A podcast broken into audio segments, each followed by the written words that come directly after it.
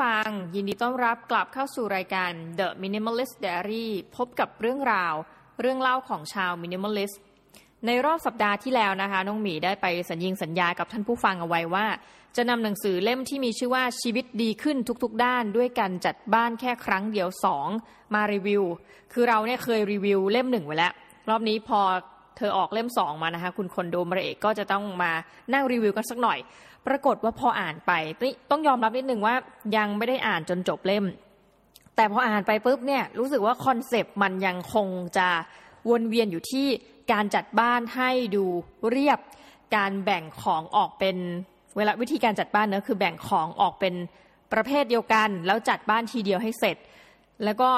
คือขยายความขึ้นมานิดนึงแหละแต่เดิมเนี่ยในเล่มเดิมน้องหมีเข้าใจว่าเวลาจัดบ้านเธอบอกจัดทีเดียวให้เสร็จเนี่ย เราเข้าใจความหมายว่าหมายถึงจัดหนึ่งวัน แต่พอหนังสือเล่มเนี้ยมันก็จะขยายความว่าอ๋อกว่าจะเสร็จเนี่ยหลายวันเหมือนกัน แต่ให้จัดไปเลยทีเดียว ไม่ใช่แบบจัดไปแล้วก็ทำความสะอาดบ้านไปอันนี้ไม่ใช่ คือถ้าจัดของก็คือจัดของ ไม่ใช่ว่าจัดห้องนี้เสร็จแล้วไปทำความสะอาดนะคะนี่ก็คือเป็นเรื่องราวที่เพิ่มเติมขึ้นมา แต่ว่าบอกตามตรงว่าพอนั่งอ่านไป แล้วก็มันจะมีเรื่องที่พออ่านแล้วเราจะไม่เห็นภาพมาก เช่น เธอก็จะบอกวิธีจริง ๆ บอกตั้งแต่เล่มที่หนึ่งแล้วแหละว่า เวลาจัดเสื้อผ้านะคะ ให้จัดเป็นแนวตั้งไม่ใช่แนวนอน เพราะว่ามันจะเห็นได้ง่ายและนับจำนวนได้ง่ายว่ามีกี่ชิ้น ทีนี้ในหนังสือเล่มที่สองเนี่ยเธอก็มีเป็นรูปภาพนะว่าวิธีการพับผ้าแบบ how to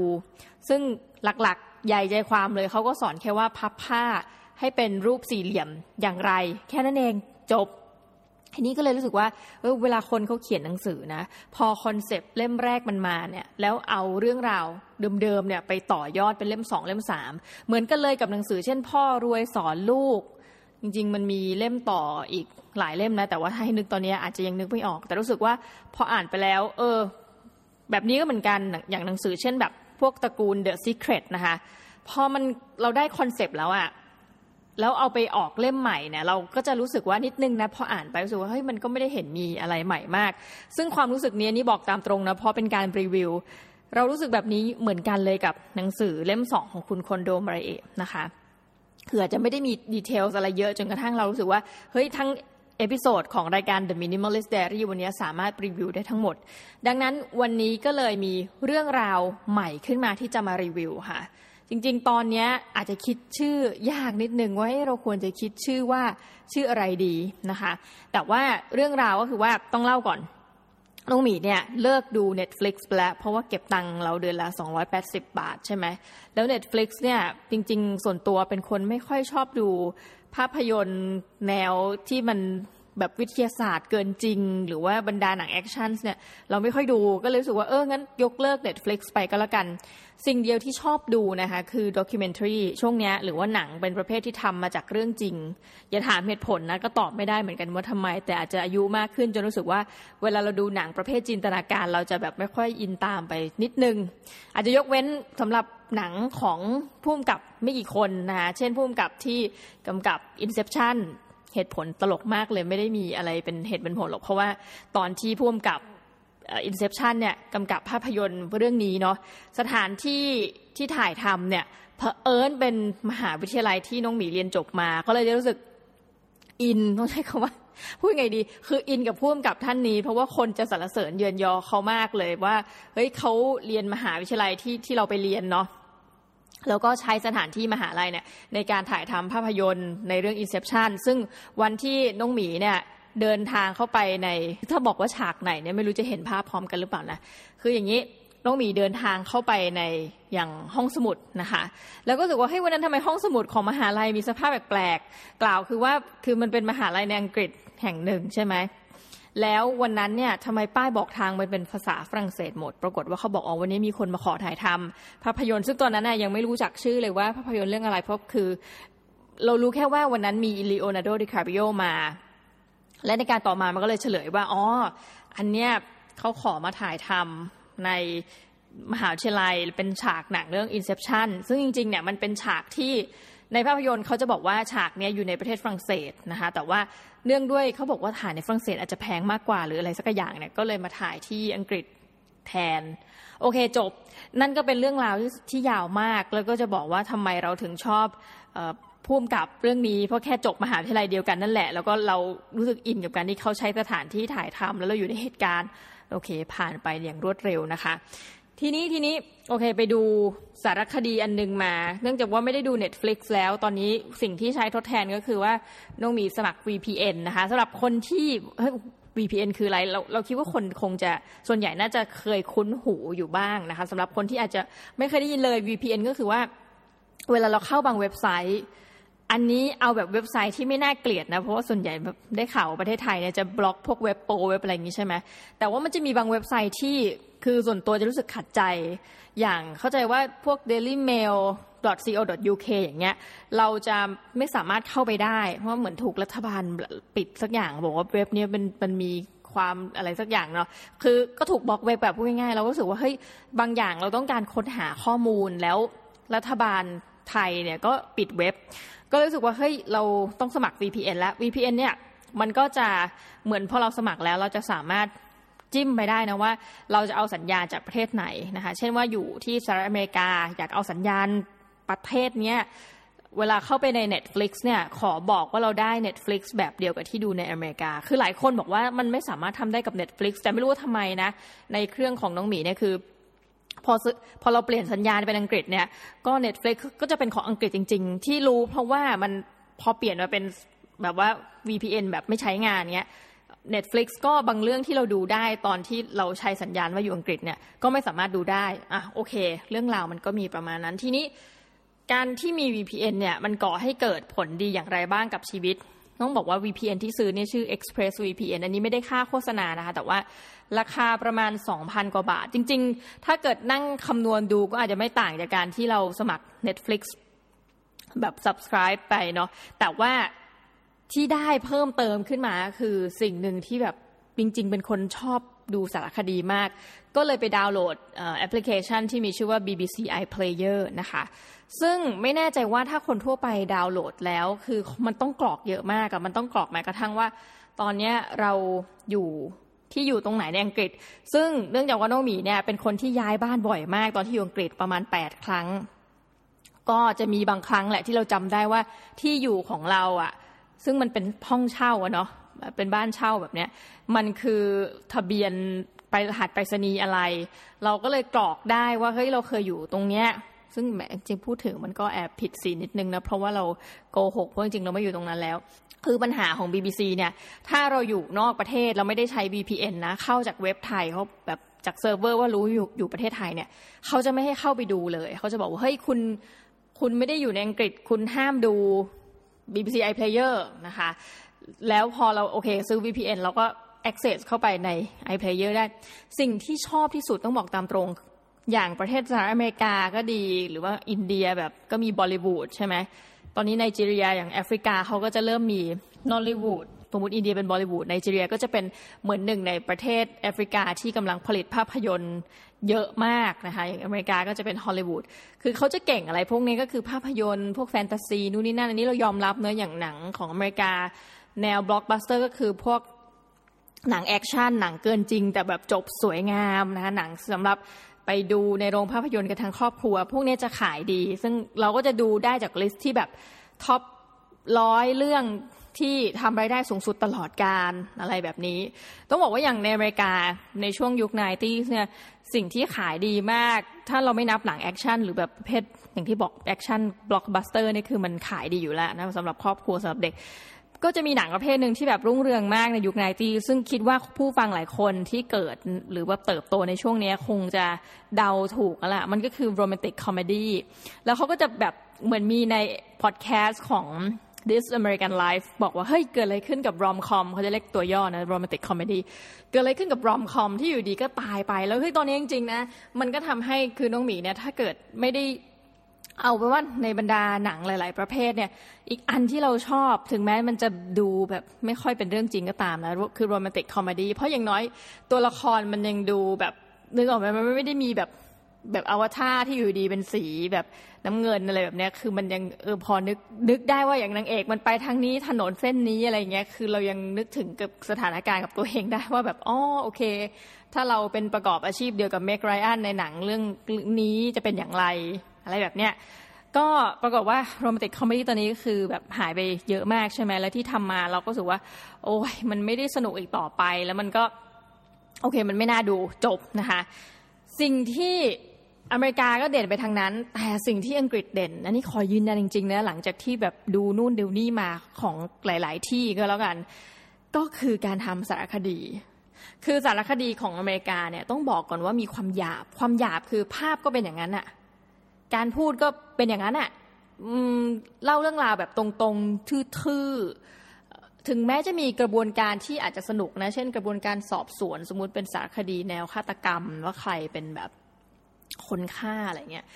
แต่ที่แน่คือเขาเน้นความจริงอะภาพที่มันเสมือนจริงในขณะที่ของอังกฤษเนี่ยสารคดีแทบทุกอันเลยนะใน BBC ถ้าเกิดใครใครลองแบบจิกมาดูได้นะ BBC iPlayer จะบอกว่าสีมันจะสวยมาก ๆ คือเข้าใจว่าเขาน่าจะมี คนที่ต้องนั่งเอาสีลงในในในตัวสารคดีมันทำให้เห็นว่าเฮ้ยจากท้องฟ้าที่มันเป็นสีเนี้ยพอมันใส่ความเป็นสีเข้าไปโอ้โหมันจะแบบสวยมาก คือวิธีการถ่ายทำสารคดีที่เอามาลงใน BBC และสารคดีอื่นๆในอังกฤษเนี่ยน่าจะเป็นแพทเทิร์นเดียวกันคือทำให้สารคดีดูเหมือนเป็นภาพยนตร์นะคะถ้าจะยกตัวอย่างให้คิดว่ามันใกล้เคียงที่สุดก็คือซีรีส์เรื่องฮอร์โมนส์ก็คือว่า เขาใช้วิธีการคุณต้องลองสังเกต อันนี้คือตอนที่ฟังผู้กำกับเขาพูดถึงการกำกับฮอร์โมนส์นะคะซีรีส์ฮอร์โมนส์คือปกติแล้วเนี่ย ถ้าเราดูละครไทยหรือว่าละครอื่น ๆ ที่มาอยู่ในช่องทีวีก็ดีหรือตอนนี้ถ้าคุณดูผ่าน YouTube ผ่านอะไรเนี่ยสีมันจะเป็นแบบหนึ่ง แต่ฮอร์โมนเนี่ยสีของเนื้อเรื่องมันจะเป็นแบบหนึ่ง นั่นคือเขาใช้วิธีการถ่ายทำแบบภาพยนตร์ แต่เอามาลงจอพอนึกออกไหมดังนั้นโทนสีเนี่ยมันจะเป็นอีกแบบ จะพูดว่าเหมือนกันเลยกับการทำสารคดีของ BBC นะซึ่งถามว่าหลายคนอาจจะแบบไม่ได้สนใจหรอกว่าเฮ้ยทำไมแล้วสีมันเป็นอย่างนั้นแล้วยังไง แต่ว่าเฮ้ยต้องบอกตามตรงนะ มันได้เปลี่ยนความรู้สึกของน้องหมีเวลาดูภาพยนตร์สารคดีมาก ๆ คือทำให้รู้สึกว่า โอ้โห แบบมันน่าดูขึ้นอะ มันแค่เปลี่ยนสีเหมือนเราดูภาพถ่ายนี่มันสวยๆผ่านมานานมากเพื่อจะบอกว่า ไปดู สารคดีมาเรื่องหนึ่งแล้วรู้สึกว่ามันเกี่ยวข้องกับความเป็น minimalist เกี่ยวข้องกับเรื่อง capitalism world นะคะภาพยนตร์สารคดีต้องเรียกว่าสารคดีสิ เรื่องนี้มีชื่อว่า My Year with the Tribe My Year with the Tribe เนี่ยจะเรียกว่าเป็นคนที่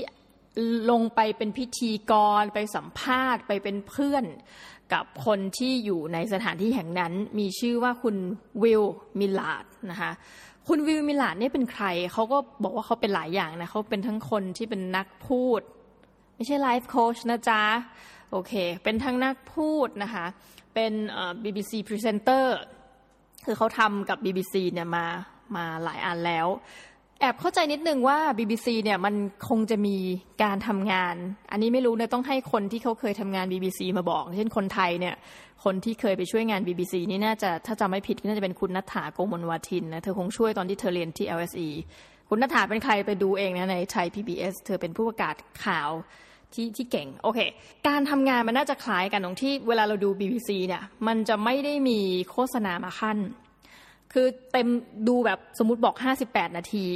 ก็จะเป็นรายการนั้นน่ะทั้งชั่วโมงไปเลย โดยที่เราแบบรู้สึกดีมาก คือมันไม่ต้องแบบ YouTube มันยังต้องมีอะไรมาขั้นให้เราหงุดหงิดใช่ไหมแต่ BBC ไม่มี ซึ่งอันนี้อาจจะเป็นคอนเซปต์เดียวกันกับไทย PBS ในแง่ว่าคนทำรายการไม่ต้องไปกังวลว่า เฮ้ย คือคุณนึกออกไหมว่ารายการอื่น ๆ ที่ที่ไม่ใช่อยู่ในไทย PBS นะคะ ต้องบอกว่าเขาจะต้องวิ่ง คือนอกจาก you จะทำรายการนะ you จะต้องวิ่งหาสปอนเซอร์ ซึ่งไทยพีบีเอสเขาตัดตอนไงอย่างผู้ทำรายการเล็กๆ เช่นอะง่าย ๆ เลยที่เคยสัมภาษณ์ในรายการ Infinity Podcast เพราะว่าเราเป็นแฟนคลับนั่นก็คือคุณบอลคุณยอดจากรายการหนังพาไป เขาก็พูดเองว่า คือแค่ทำสารคดีของเขาเองมันก็เหนื่อยจะตายอยู่แล้วอะเขาไม่มีเวลาที่จะคิดเพื่อจะไปหาสปอนเซอร์หรอก ดังนั้นพอ ไทย PBS มาตัดตอนให้ เขาก็มีหน้าที่ในการผลิตคอนเทนต์ที่ดี ซึ่งเราเลยเข้าใจว่า เฮ้ย BBC เนี่ยคงจะเป็นแนวนั้นเหมือนกันนะคะ ต้องบอกว่าอย่างไปดูของคุณบอลคุณยอดนะเขาจะช่วยอธิบายให้ว่าอย่างวงการภาพยนตร์วงการอะไรแบบเนี้ย คือรัฐบาลมันจะสนับสนุนเยอะมากนะในยุโรปเนี่ยรวมทั้งอังกฤษด้วย ก็เลยเข้าใจว่าโอเค BBC นี่ดีอยากคือได้ดูแล้วก็แบบเต็มอิ่มมาก ทีนี้เรื่องราวของ My Year with the Tribe นะเอากลับมาอีกครั้งหนึ่งคือคุณวิวมาลาเป็น BBC Center เป็นอะไร เขาก็ทำมาหลายเรื่องแล้วนะคะกับ BBC แล้วเรื่องที่เขาทำเนี่ยล้วนจะเป็นสถานที่ที่ถ้าเปรียบเทียบเป็นเวอร์ชั่นคนไทยนะที่ทำอะไรประมาณเนี่ยก็คือคุณวรรณสิงห์ประเสริฐกุลที่ทำเถื่อนทราเวลคือไปในที่ที่คนแบบฮะไปทำไม แต่ว่าความละเมียดละไมเนี่ยมันคืออย่างของคุณวรรณสิงห์เนี่ยเขาไปแล้วก็คือไปทีเดียวจบ แต่ว่าอย่างวิลมิลาดเนี่ยในกรณีที่ไปในทำถ่ายทำสารคดีเรื่อง My Year with the Tribe เนี่ยเขาไปในพื้นที่นั้นสี่ครั้งด้วยกัน มันถึงเรียกว่า My Year เนาะคือไปสี่ครั้งในรอบหนึ่งปีโดยประมาณนะคะไปที่ไหน ไปที่ปาปัวนะคะตอนแรกเราก็แบบปาปัวนิวกินีหรือเปล่าอันนี้ก็เป็นความรู้ใหม่บอกว่าไม่ใช่ ปาปัวเนี่ยเป็นชื่อจังหวัดแล้วจังหวัดเนี้ยอยู่ในประเทศอินโดนีเซีย ซึ่งถามว่าทำไมต้องชื่อปาปัว เขาบอกว่าปาปัวเนี่ยมันค่อนข้างจะอยู่ใกล้กับปาปัวนิวกินีเหมือนกันนะคะ โอเค ผ่านไปคือสิ่งที่เขาอยากรู้คือเขาบอกว่ามันจะมีชนเผ่าเผ่าหนึ่งชื่อว่าโคโรไวต้องเรียกดีๆเหมือนกันนะโคโรไวคล้ายๆ กับครูไวเราไหมนะคะแต่ว่าต้องเรียกอย่างระมัดระวังโคโรไวเนี่ยนะคะเขาเป็นใครเขาก็คือเป็นคนที่ อาจจะถ้าเปรียบเทียบนะ อาจจะเหมือนพวกอบอริจินอะไรประมาณนี้พวกอินเดียนแดงคือคนที่เป็นชนพื้นเมืองจริง ๆ ที่ยังคงเหลืออยู่เนาะอยู่ในเขตพื้นที่ในป่าลึกๆนะคะนี่ก็เป็นความเข้าใจของเขานะว่าโคโรไวเนี่ยอยู่ในป่า แล้วอยู่กันอย่างไร คือโคโรไวเขามีความเชื่ออย่างหนึ่งที่เออแอบน่าสนใจอยู่นะ คือบริเวณพื้นป่าเนี่ยเขาเชื่อว่ามันมีวิญญาณร้ายนะ bad spirits อะไรพวกเนี้ย ดังนั้นจะต้องทำที่อยู่ให้สูงขึ้นไป เพื่อหลีกหนีจากพวกวิญญาณพวกเนี้ย ซึ่งไอ้วิญญาณพวกนี้มันก็จะทำให้เรามีชีวิตที่ไม่ดีแล้วก็เสียชีวิตอะไร คือมันก็เป็นความเชื่อแบบผีสางอะไรทำนองนี้นะคะ ดังนั้นบ้านเขาจะมีลักษณะว่าสูงขึ้นไปถึงสิบเมตร คือมันสูงกว่าบ้าน ในประเทศไทยเราที่เราเห็นน่ะคือสิบเมตรที่สูงมากนะในความสูงของน้องมีแล้วก็ทำจากไม้ทั่วไปเนี่ยแหละค่ะ บ้านจะอันนี้อาจจะต่างจากหมู่บ้านชิราคาวโกะในประเทศญี่ปุ่น ความต่างนะคือความมั่นคงของบ้าน ต้องบอกว่าบ้านที่พวกโคโรไวเนี่ยไปอยู่ในในผืนป่าเนี่ยมันจะพังบ่อยเพราะมันก็ทำจากคือมันก็งอนแง่นนะแล้วมันก็พังพัง พอพังปุ๊บเขาก็สร้างใหม่ก็จะเป็นลักษณะนี้ ทีนี้สิ่งที่คุณวิลมิลาตั้งใจตอนแรกคือว่าเขาอยากจะไปดูวิถีชีวิตของคนโคโรไวนะคะเขาก็เลยจ้างทั้งล่ามทั้งอะไรเนี่ย แล้วก็ให้พาเข้าไป ปรากฏว่าพอเข้าไปถึงเนี่ยไอ้ตอนแรกเราก็เห็นว่าเขามีก็มีคนมาต้อนรับที่อยู่ในนั้นอะคนพวกนี้ก็ไม่ใส่เสื้อผ้า คือหูดูเป็นชาวพื้นเมืองมากอะไรเงี้ย เราก็รู้สึกตื่นเต้นไปด้วยว่าโหมันสมัยนี้มันยังมีหรออะไรเงี้ยแต่ปรากฏว่าตอนที่พอสักพักเขาก็เหมือนพยายามจะไปใช้ชีวิตด้วยนะว่าเป็นยังไงทำอะไรมีวิถีชีวิตยังไงเขาก็ทำอาหารให้คุณวิลมิลัดและคณะกินนั่นก็คือไปไปหาหนูมาจากไหนไม่รู้ แล้วก็ย่างหนูผสมกับ เหมือนต้นปาล์มนะเข้าใจว่าน่าจะเป็นต้นปาล์มคืออาหารของคนโคโรไวที่เขารู้สึกว่าเขาแบบชอบกันมาก แล้วน่าจะเป็นอาหารที่กินกันบ่อยก็คือ หนอนตัวอ้วนนะคะ ซึ่งท่านอาจจะนึกภาพไม่ออกอธิบายไม่ถูกมันเป็นหนอนสีขาวตัวอ้วนนะนะแล้วก็เขาก็สอนคุณวิวเมลาดในหลายอย่าง เป็นอารมณ์เหมือนความรู้ชาวบ้านอะ่ะ เช่น มันจะมีหนอนชนิดหนึ่งซึ่งเป็นหนอนที่มีไซส์ขนาดเล็กนะ ให้หยอดเข้าไปในรูหู ซึ่งคุณจะเจ็บมากก็แน่นอนมันมีสิ่งแปลกปลอมเข้าไปในหู แต่ปรากฏว่าหนอนพวกเนี้ยที่มันทำก็คือมันจะไปช่วยกินที่หูของคุณนั่นแหละ พอกินเสร็จแล้วเดี๋ยวมันจะออกมาจากหูคุณเองแต่ว่าตอนที่กินเนี่ยมันอาจจะแบบไอกระบวนการที่มันยึกยือยึกยือเข้าไปในหูอาจจะทรมานหน่อย แล้วคุณวิวมิลาเขาก็ลองเอาไอหนอนเนี่ยเข้าหูไปจริงๆนะแล้วหนอนมันก็กินแล้วเขาก็รู้สึกว่ามัน เห็นภาพเขาเจ็บปวดอะแล้วพาเขาบอกเฮ้ยนอนออกมาแล้วนอนออกมาแล้วแล้วนอนก็ออกมาจริงๆแค่นั้นเองคือ เราก็รู้สึกว่าคุยตื่นเต้นไปด้วยแบบดูเป็นความรู้ แบบโอ้มันมีหนอนแบบนี้ด้วยเนาะอะไรเงี้ยแล้วเขาก็ลองกินหนูเขาก็ลองกินหนอน ซึ่งเราก็รู้สึกว่าเฮ้ยเขาเจ๋งมากเลยนะ อีกอย่างที่เจ๋งก็คุณวิวมิลาดที่ต้องมีคิดนะก็คือว่าแกพูดภาษาพูดบาฮาซาได้ พูดอินโดนีเซียได้ แต่เผอิญว่าชนเผ่าโคโรไวเนี่ยเขามีภาษาของตัวเอง ปรากฏว่าสิ่งที่เราเห็นทั้งหมดเนี่ยการไม่ใส่เสื้อผ้าคือแบบเป็นครอบครัวอะไรอย่างนี้ด้วยนะ เป็นสิ่งหลอกลวงเชื่อหรือไม่ ซึ่งทำให้เรานึกถึงความเป็น minimalist นิดนึงนะแบบมันเป็นสิ่งหลอกลวง คือจริงแล้วเนี่ย คนที่แบบพาคุณคุณวิวไปทำนู่นทำนี่เนี่ย ปรากฏว่าตัวเองอะ่ะอยู่ในหมู่บ้าน แล้วถามว่าหมู่บ้านนี้นี่ก็คืออยู่ห่างออกไปจากป่าเนี่ย เป็นระยะชั่วโมงเหมือนกันนะ หลายชั่วโมงเดินเท้านะ แล้วก็ มีบ้านเป็นสองแบบก็คือมีกลุ่มหนึ่งอยู่ในบ้านทำจากสังกะสี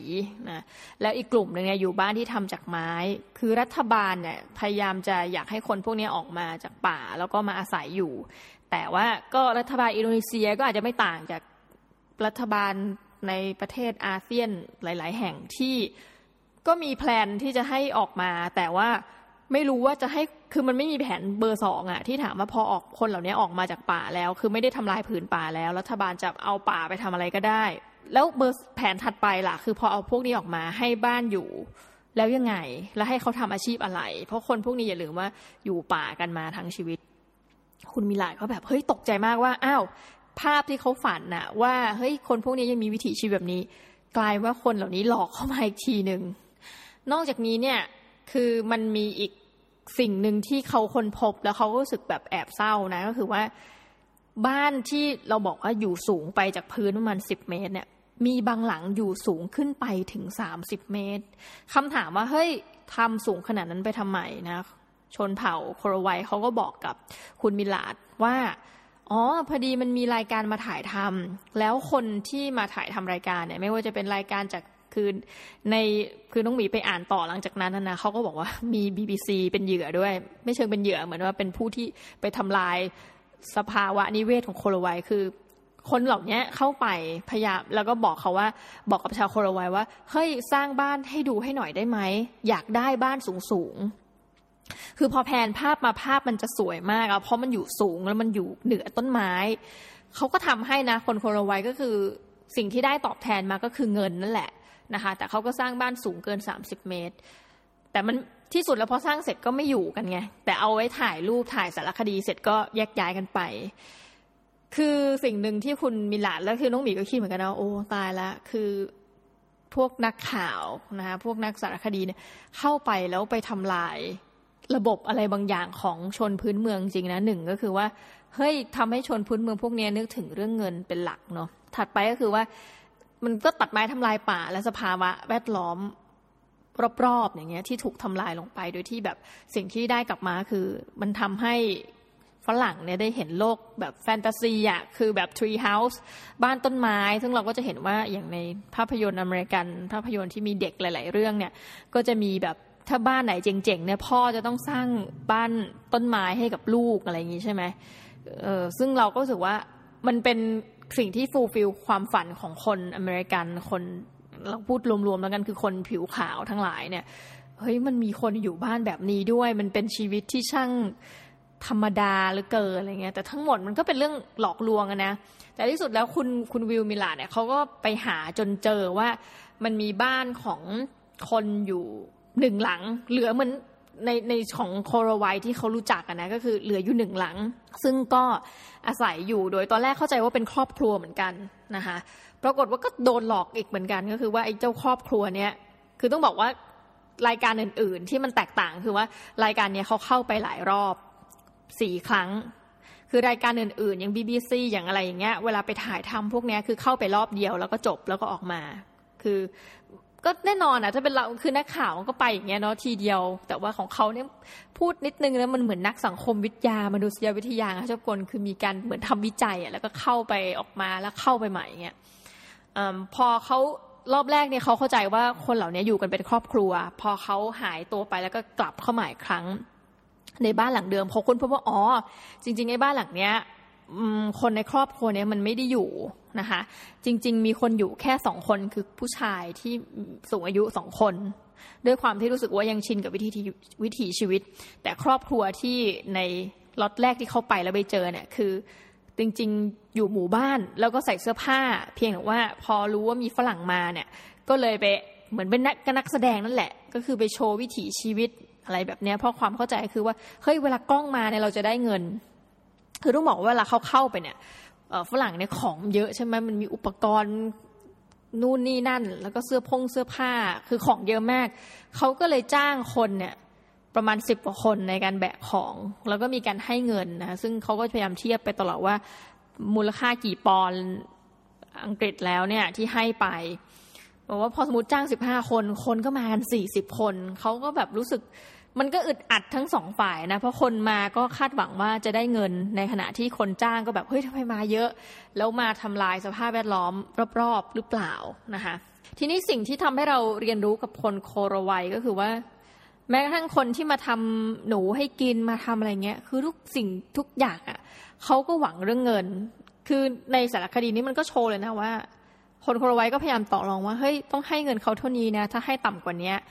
รู้สึกว่าเหมือนเป็นการไม่ให้เกียรติ ซึ่งมันทำให้เรารู้สึกว่าโหการทำสารคดีแล้วอันนี้มันเป็นเบื้องหลังเนาะแต่ว่าเขาเอามาอยู่เบื้องหน้า มันดูเศร้าอะ มันดูเศร้าที่ทุกคนดูแบบเฮ้ยเห็นแก่เงินมาก ๆ มันเป็นความรู้สึกนี้จริงๆนะรู้สึกว่าเฮ้ยนี่ขนาดคนที่อาจจะยังไม่ต้องแบบได้พัฒนามากในเชิงว่าเฮ้ยเขาเพิ่งออกมาจากป่ากันสัก generation หนึ่งบางคนเพิ่งออกมาสักปีหรือสองปีเนี่ย แต่ว่าทำไมคุณถึงเข้าใจ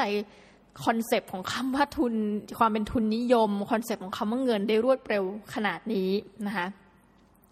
แล้วทีนี้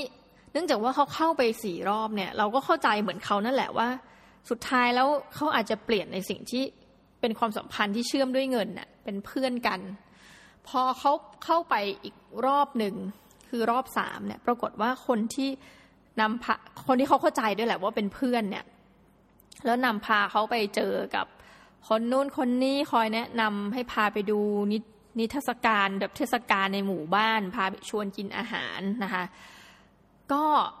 บอกเขาว่าเงินรอบแรกที่เขาให้มาเนี่ยมันหมดแล้ว แล้วต้องการเงินเพิ่มเพื่อจะไปซื้อเรือ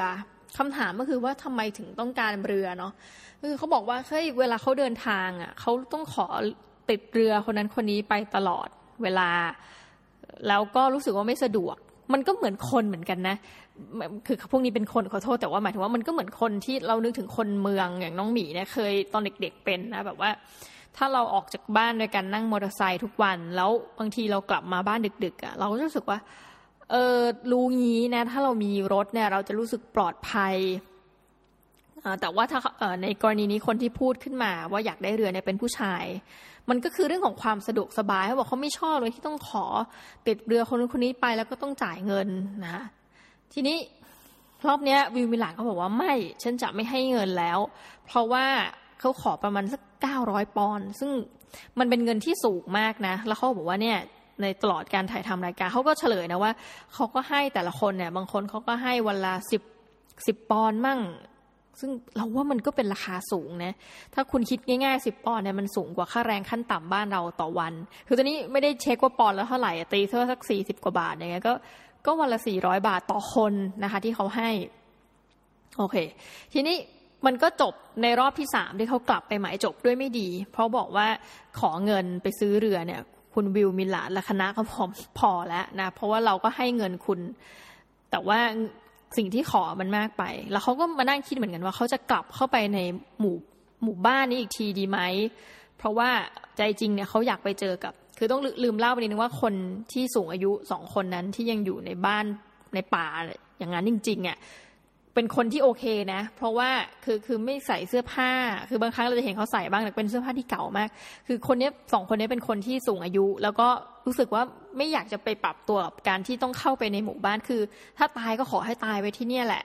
เขาก็ไม่ขออะไรจากวิวนะสิ่งที่เขารู้สึกถูกใจแล้วขอจากวิวอย่างเดียวก็คือยา ยาเนี่ยเพราะว่าเขาคือคนสูงอายุเนอะเขาเจ็บปวดเขาเป็นไข้มีอาการไอบ้างอะไรบ้าง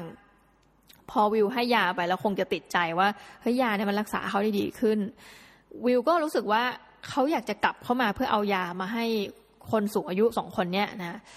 แล้วก็รู้สึกว่าคนสูงอายุสองคนนี้เป็นเพื่อนเขาจริง ๆ ก็เลยตัดสินใจกลับมายังหมู่บ้านเดิม ต้องบอกว่า ก่อนที่จะเข้าป่าได้เนี่ยมันจะต้องผ่านไปหมู่บ้านนี้ แล้วก็แวะพักแล้วก็เดินเท้า ก็นั่งเรือไปแล้วเดินเท้าไปอีกสักสี่ชั่วโมง ไปถึงในป่า อาจจะสั้นกว่าสี่ชั่วโมง แต่โอเค ดีเทลนี้มันก็ไม่ได้สำคัญมากพอกลับเข้ามาอีกรอบเนี่ย ปรากฏว่าคนที่เขาเคยคิดว่าเป็นเพื่อนเนี่ยนะคะก็คือคนที่ขอเรือนั่นแหละชื่อชื่ออักัสนะคะแต่เขาสะกดว่าออกัสอักัสก็ ยังทวงเงิน แต่ว่าจากเดิมสมมุติว่าขอ900ปอนด์ก็คือแบบคูณราคาไปคูณสองสักพักก็แบบขอไป2,000ปอนด์ต้องให้เงินนะอย่างนั้นอย่างนี้ วิวและคณะเขาก็ยืนยันจะไม่ให้เงิน คืนแรกก็เหมือนไปนอนพักก่อนก็ดูผ่านไปด้วยดีปรากฏตอนเช้าเนี่ย คุณออกัสเนี่ยเขาก็บวยวายวายนะบอกว่าเฮ้ยแบบคล้ายๆโมโหที่ไม่ให้เงิน แล้วก็เตะข้าวของของวิวและคณะ เตะเคลี้ยงเอา เป้อะไรอย่างเงี้ย ไปเคลี้ยงลงกับพื้นทุ่มลงกับพื้น สุดท้ายก็ตั้งกฎขึ้นมาว่าวิวเนี่ยจะออกจากหมู่บ้านนี้ไม่ได้ คือมันต้องใช้เรือออกไปเท่านั้นน่ะ ออกจากหมู่บ้านนี้ไม่ได้ แล้วก็จะนอนในหมู่บ้านนี้ไม่ได้ คือยกเว้นกรณีเดียวคือต้องให้เงินตามที่ขอ คือราคามันก็จะขึ้นไปแบบดับเบิลขึ้นไปเรื่อยๆจนกระทั่งเหลือแบบสองพันปอนด์แบบบวกๆอะ วิวก็บอกว่าเฮ้ยเขาไม่มีเงินขนาดนั้นหรอกเราก็พยายามอธิบายเข้าใจว่าเฮ้ยโทษนะ เงินที่เขาให้ทุกทีเนี่ยเป็นค่าตัวในการถ่ายทำนู่นนี่เนี่ยมันเยอะกว่าเงินที่สมัยที่เขาทำงานซะอีกเนี่ยทำวิวเนี่ยเขาก็มาเฉลยว่าเขาเคยเป็นครูสอนหนังสือในปาปัวมาก่อนเขาเลยนั่นเป็นสาเหตุที่ทำให้เขาพูดภาษาพูดภาษาภาษาอินโดนีเซียได้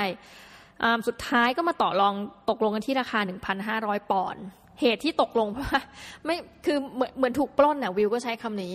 กลายว่าคนที่เขาคิดว่าเป็นเพื่อนอะ ในวันที่ตื่นเช้ามาแล้วก็เจอออกัสวยวายเนี่ยนอกจากนั้นออกัสก็คือเอาธนูมา คือต้องบอกว่าอาวุธของคนเหล่านี้นี่คือธนูนะเอาธนูมาแล้วก็ง้างพยายามจะยิง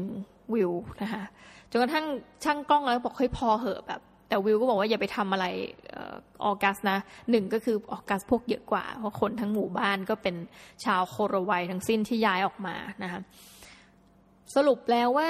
มันภาพที่เราเห็นก็คือว่าทั้งหมู่บ้านเห็นแก่เงินหมดเลย เห็นอย่างนั้นจริง ๆ นะ สาเหตุที่เอ๊ะทำไมเงินก็ให้ไปตั้งเยอะแล้วหมดไปไหน หมดไปอย่างไร ปรากฏว่าพอคนรู้ว่าคนนี้ออกัสเนี่ยได้เงินจากวิลมิลาดมาเนี่ย คนก็มาขอเงินขอเงินนะออกัสก็ใช้เงินหมดไปกับการซื้อเสื้อผ้าให้ลูกนะคะ การซื้อวิทยุ มันก็น่าสนใจนะว่าที่สุดแล้วเนี่ยเงินสังคมแบบคุณคุณเป็นแบบใครถูกหวย แล้วทุกคนก็จะบอกว่าเฮ้ยแบบฉันเป็นญาติเธอ แล้วก็คนถูกหวยก็แบบหน้าใหญ่ก็ต้องให้เงิน จนกระทั่งมันหมดวิวก็บอกว่าเนี่ยมันก็เป็นผลจากการที่รัฐบาลล้มเหลวเหมือนกันนะคือเอาคนพวกนี้ออกมาแล้วคนพวกนี้ทำอะไรไม่ได้เพราะเขาอยู่ในป่ามาก่อน คือออกมาเขาก็เวลาวิวเข้าไปเนี่ยก็จะเห็นว่าคนเหล่านี้ก็จะมายืนต้อนเหมือนไม่รู้เรียกต้อนรับหรือเปล่ามายืนเป็นฝูงเลยเพื่อมาดูฝรั่ง เราก็ไม่ได้ทำงานทำการอะไรเท่าที่เราเห็นนะคือสรุปว่าทั้งหมู่บ้านเนี่ยกลายว่าขึ้นอยู่กับวิว แล้วก็มีความคาดหวังว่า คือออกัสก็พูดเหมือนประมาณว่า ไอ้เงินที่เขาให้คนอื่นไปหมดแล้วเนี่ยนะรวมทั้งให้เงินแก่ลูกแก่อะไรเนี่ย แล้วตัวเขาล่ะ เหมือนตัวเขายังไม่ได้เขาจะเอาเงินอีก ซึ่งภาพที่น้องหมีมองคือโหแบบไอ้หมู่บ้านเห็นแก่เงินคิดคิดกันจริงนะแบบรู้สึกหงุดหงิดนะรู้สึกแบบแล้วก็รู้สึกว่าทำไมวิวต้องเอ่อถอไปคือพยายามจะกลับมาอีกครั้ง เพื่อจะเอายาไปให้กับคนที่สูงอายุสองคนนั้น ซึ่งก็เป็นคนโคโรไวเหมือนกัน แต่เออฝรั่งเขาก็ดูแยกแยะออกเขาก็สุดท้ายก็คือยอมจ่ายเงิน เราจะเรียกว่าเป็นเงินที่เอาไว้ถ่ายตัววิวและคณะก็ว่าได้นะพันห้าร้อยปอนด์แล้ววิวก็ได้เดินขึ้นเรือแล้วก็เดินป่าเข้าไปในบ้าน เอายาเนี่ยไปให้กับคนสูงอายุสองคนนั้น แล้วเขาก็จากมาแล้วไม่ได้กลับไปที่หมู่บ้านนั้นอีก ซึ่งทั้งหมดทั้งมวลที่บทเรียนที่พอมานั่งดูอย่างนี้มันมันน่าสนใจเหมือนกันนะ คือวิวเขาก็พยายามจะพูดว่า เฮ้ยดูดิฝรั่งเนี่ย ครั้งหนึ่งเคยอยากจะมีชีวิตไปอยู่ในป่าแบบนั้นอะ tree house คือมันเป็นความฝันของฝรั่งหลายคนที่แบบนึกออกมามีชีวิตที่แบบ slow life เราก็จะเห็นอย่างนักเขียนหลายคนแบบเลือกที่จะพอเขียนหนังสืออยู่ในกรุงเทพโอ้เบื่อนะมีชีวิตที่ชิลคืองานก็ส่งออนไลน์ได้นี่หว่าอะไรเงี้ยก็ออกมาอยู่อย่างมีนักเขียนคนหนึ่งวรพจน์พันพงศ์หรือเปล่าที่ออกมาอยู่ในจังหวัดน่านนะคะ แล้วก็อย่างนักเขียนหลายคนเราก็แอบรู้อะอย่างคุณโตมอนคุณแชมป์เนี่ยก็คุณแชมป์เข้าใจว่ามีคอนโดซื้อคอนโดไว้ที่เชียงใหม่ คุณโตมอนก็ไปซื้อบ้านที่แม่ริมแบบเนี้ย คือทุกคนก็เหมือนนิดนิดนึงมันไม่ถึงกับบ้านต้นไม้ที่เราเห็นในที่ได้เล่ามาเนอะแต่ว่ามันคือความอยากออกไปอยู่อย่างสงบอะนี่คือเป็นสิ่งที่ทุกคนถามหา แต่วิวบอกดูสิตอนเนี้ยพอคนโครวายเองไม่ก็เลือกที่จะ จริง ๆ เขาจะอยู่บนป่าก็ได้ ถึงแม้รัฐบาลจะบอกเออแบบสนับสนุนให้ออกมาใช้ชีวิต แต่ตอนนี้ไม่มีใครอยู่ในป่าต่อไปยกเว้นคนแก่สองคนนั้น ทุกคนเลือกที่จะออกมา แล้วก็กลายว่าทุกคนอยากเป็นแบบเราวิวก็พูดมาเนี้ยคืออยากมีเงิน อยากจะซื้อของทุกอย่าง คือเราก็จะเห็นในสารคดีว่าออกาเซ่แบบซื้อทุกอย่างคือซื้อไปเรื่อย ซื้อนู่นซื้อนี่แล้วก็พยบอกวิวว่า ถ้ามาซื้อบะหมี่สำเร็จกึ่งสำเร็จรูปมาให้ด้วยนะ ซึ่ง เราก็รู้ว่าของเหล่านี้มันเป็นของที่แบบช่างไม่ธรรมชาติเอาซะเลย เมื่อเทียบกับสิ่งที่เขากินเเป็นอาหารหลักมาก่อนก็คือ มีสองอย่างที่เห็นนะนะก็คือสาคูกับหนอนตัวอ้วนนะคะ ซึ่งวิวยืนยันว่ามันครีมมี่มากอะไรแบบนี้โอเค พอดูจบแล้วมันก็ทำให้เราย้อนมานึกถึงตัวเองเหมือนกันนะว่า เอ๊ะเรากำลังตามหาอะไรเนี่ยอะไรคือชีวิต ที่มันถือว่าเป็นชีวิตที่ดีจริง ๆอะ่ะคือ ตอนนี้ชนเผ่าเหล่านี้ก็รู้สึกไม่มีความสุข รู้สึกว่าตัวเองยากจนในขณะที่ตอนที่เขาอยู่ป่าเนี่ยต้องบอกว่าวิวเนี่ยได้ไปใช้ชีวิตอยู่ร่วมกับคนสูงอายุนั่นเป็นสาเหตุว่าทำไมเขาถึงรู้สึกว่าคนพวกนี้เป็นเพื่อน เขาไปใช้ชีวิตอยู่ประมาณหนึ่งสัปดาห์บวกๆไปอยู่ไปนอนในป่านั่นเลย แล้วเขาก็โชว์ให้เห็นถึงความว่าเขาเบื่อจังเลยอะตื่นเช้ามามันก็ต้องคิดว่าจะต้องกินอะไรนะคะความหมายคือว่าต้องลงไปหาอาหารกิน บางวันก็จะได้อาหารเป็นแบบโอ้ยเราก็รู้สึกว่าโอ้ยไม่น่ากินเลยอะคือเหมือนแบบเป็นตระกูลกิ้งก่าซึ่งเราก็ไม่รู้ว่าเรียกว่าอะไรนะเป็นตัวเล็ก ๆ อะไรอย่างเงี้ยกินกับสาคูนะคะ แต่สาคูมันไม่ใช่สาคูแบบที่เราจินตนาการเห็นแล้วกินในประเทศไทยนะมันเป็นสาคูแบบ ถ้าพูดลักษณะมันเหมือนเป็นแป้ง มันก็คือต้นปลามันนะมันก็เป็นแป้งแล้วก็แบบเอามาเผาเผาแล้วก็กินแล้วสูงมันแห้งมากอะ่ะ เหมือนกินพวกแครกเกอร์ที่แบบ บดละเอียดจนแตกลักษณะนั้น บางวันโชคดีหน่อยได้ปลาก็เอาปลามาปิ้งนะคะ ซึ่งเราจะเห็นพฤติกรรมวิวว่าเฮ้ยมันมันน่าเบื่อมากเลยการที่เราไปอยู่ในป่า คือมันไม่มีอะไรทำเพราะว่าทั้งหมดทั้งมวลสิ่งที่คุณต้องทำคือการหาอะไรกิน แล้วถ้าเกิดวันไหนฝนตกก็คือจะไม่ได้ของกิน เพราะว่าสัตว์ก็หลบเหมือนที่เราหลบอยู่ในถ้ำอยู่ในอะไรเงี้ยเพื่อแบบหลบฝนน่ะ ดังนั้นก็คือว่าถ้าวันไหนฝนตกก็จะต้องทนหิว แล้วก็มันก็ไม่มีอะไรทำเพราะว่าไฟก็เข้าไม่ถึงน้ำก็ถ้าคุณจะไปเข้าห้องน้ำอะไรคุณก็คงจะต้องลงไปข้างล่าง ซึ่งก็สิบเมตรอะ คุณก็ต้องคิดก่อนจะออกจากลงจากบ้านแต่ว่า บ้านที่ว่าเนี่ยก็ไม่มีสิ่งอำนวยความสะดวกใด ๆ คือไม่มีวิทยุไม่มีโทรทัศน์ ไม่มีอะไรทั้งสิ้นอย่างเงี้ย คนแก่ที่ต้องขอโทษนะไม่อยากเรียกคนแก่คนสูงอายุก็คือว่า ตื่นมาที่วิวเห็นก็คืออตื่นมาก็นั่งอยู่เฉยๆหรือบางทีก็แบบเอาเท้าไปอิงกับไฟบ้าง ซึ่งมันเป็นชีวิตที่แบบเออ คนเมืองพอเข้าไปอยู่งั้นก็รู้สึกว่าเบื่อเนาะแต่ที่สุดแล้วก็มันทำให้ตรงมีตั้งคำถามเหมือนกันนะว่า มันก็เป็นชีวิตแบบหนึ่งที่มีอยู่แล้วก็แล้วก็ตายไป คือคนเหล่านี้คงจะไม่ได้เป็นแบบโจโกวีนะคือไม่ได้เป็นอย่างประธานทิบดี คืออาจจะไม่ได้คอนทิบิวอะไรให้กับสังคม ในในในแง่ของถ้าเราพูดถึงมองในมุมมองของแบบทุนนิยมของปัจจุบันนะในในเชิงเศรษฐกิจเขาไม่ได้เขาไม่ได้ให้อะไรเลย แต่ว่าเราก็รู้สึกว่าเฮ้ยมันก็เป็นชีวิตที่แบบดูมีความธรรมดาแล้วเรียบง่ายจริง ๆ คือแม้กระทั่งเสื้อผ้าเขายังไม่ต้องกังวลว่าจะใส่เลยอย่างขอโทษนะคะ อย่างอวัยวะเพศเนี่ยเขาก็เหมือนมี คือมันก็ไม่ได้บอกนะว่าเขาเอาอะไรปิดเอาไว้ แต่แต่เราก็รู้สึกว่าเหมือนคงจะมีแบบอะไรสักอย่างมาครอบตัวองคชาตเอาไว้ แต่ว่ามันคือความธรรมดาอย่างที่สุดที่บอกคือว่าเขาไม่ต้องการอะไรเลย นอกจากการหาอาหารกินไปเป็นวันๆในขณะที่พอชีวิตส่วนหนึ่งของคนโคโรไวที่เลือกที่จะย้ายเข้ามาอยู่ในเมืองกลับมีแต่ความทุกข์ที่เพิ่มขึ้น เพราะรู้สึกว่าเฮ้ยตัวเองถูกจัดอยู่ในจำพวกยากจน แล้วก็เห็นอยากได้อยากมีแบบที่คนอื่นมี แล้วรู้สึกว่าต้องใส่เสื้อผ้า เห็นไหมต้องมีวิทยุอะไรแบบเนี้ยวันนี้ก็อาจจะเรียกได้ว่าไม่ได้มีบทสรุปแล้วกันว่าชีวิตแบบไหน เพราะมัน เราต้องพูดตามจริงนะ มันคนมันอยู่คนละฝั่งแบบสุดขั้วจริงแบบหนึ่งก็คือไม่มีอะไรเลย คุณไม่ได้เป็นเจ้าของอะไรเลย เพราะว่าแม้กระทั่งบ้านหลังที่คุณสร้างขึ้นมาเองก็พร้อมจะพังทลายลงไปในทุก2สปีนะคะในขณะที่อีกฝั่งหนึ่งก็คือคุณ enter the capitalism world แล้ว คุณจะต้องไขว่คว้าเพื่อให้คุณอยู่รอด แล้วก็ชีวิตมีมาตรฐานคุณภาพที่สูงขึ้นไปเรื่อย ๆ อะไรคือความสุข อันนี้ ตอบไม่ได้จริงๆนะ แต่ว่าถ้าให้ดูจากสารคดีเนี่ย เราก็เลือกที่จะแบบ เออ มีบ้านให้อยู่ มีหมอน มีผ้าห่ม แล้วก็เวลาที่อากาศมันร้อนเราก็อยากจะมีแอร์ อันนี้เป็นความคิดส่วนตัวจริงแต่จากการดูสารคดีเนี่ยรู้สึกว่าเฮ้ยเราแบบโชคดีมากแล้วอะที่มีสิ่งของตั้งเยอะแยะมากมายที่มีการศึกษานะหลายคนฟัง คือคุณสามารถแค่ฟังพอดแคสต์ได้นี่ก็รู้สึกว่าคุณโชคดีมากแล้วจริงๆเราไม่รู้ว่าใครจะได้ดูสารคดีเรื่องนี้บ้างต้องบอกก่อนว่า BBC เขาเวลาเขาเอาขึ้นไปอย่างใน iPlayer เนี่ยเขาจะจำกัดเวลาเหมือนกันนะบางที คือบางรายการนี่แบบอยู่ได้เป็นเป็นปีถึงจะเอาถอดออกจากผัง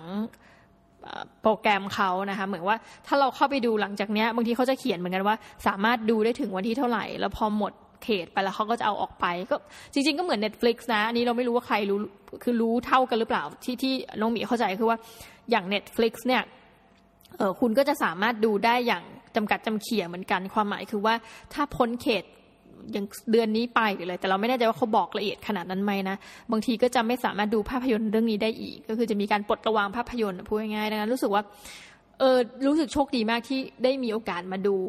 My Year with the Tribe นะแล้วถ้าเกิดมีเรื่องราวอะไรแบบเนี้ยจะก็จะมาเล่าให้ท่านผู้ฟังได้ฟังอีก มันอาจจะดูไม่ได้เป็นอะไรเลยก็ได้นะวันเนี้ยแต่แค่พูดให้ทุกท่านฟังว่า เฮ้ย เออ เว้ย ความที่น้องหมีพยายามบอกตัวเองว่าเป็น minimalist minimalist เนี่ย เราเองนั้นอาจจะเป็น minimalist ที่อยู่ในโลกของทุนนิยมอะก็คือยังแบบมีความต้องใช้ของอย่างเช่นนะเสื้อผ้าที่ใช้ยังต้องเป็นยูนิโคลหรือว่าหลายคนที่เป็นชาว minimalist ยังชอบความแบบ มูจิอะไรเงี้ย แต่ว่าที่จริงแล้วเราก็คือแบบคนที่ยังคงอยู่ในความเป็นแบบ โลกแห่งทุนนิยมจริงๆนะแบบสินค้าต้องซื้อ Apple ซื้อ iPhone อะไรแบบเนี้ยค่ะก็ฝากไว้เป็นเป็นสิ่งให้คิดก็แล้วกัน แล้วก็ใครมีโอกาสนะอยากให้ไปดูจริงๆนะคะคือต้องยืนยันนอนยันเลยว่าแบบสารคดีที่ที่ทำแล้วก็ลงไปในรายการ BBC เนี่ยส่วนใหญ่คือดีมากจริงๆนะคะสำหรับวันนี้เนี่ยต้องขอลาทุกท่านไปก่อนนะคะแล้วก็เดี๋ยวเราพบกันใหม่ในคราวหน้า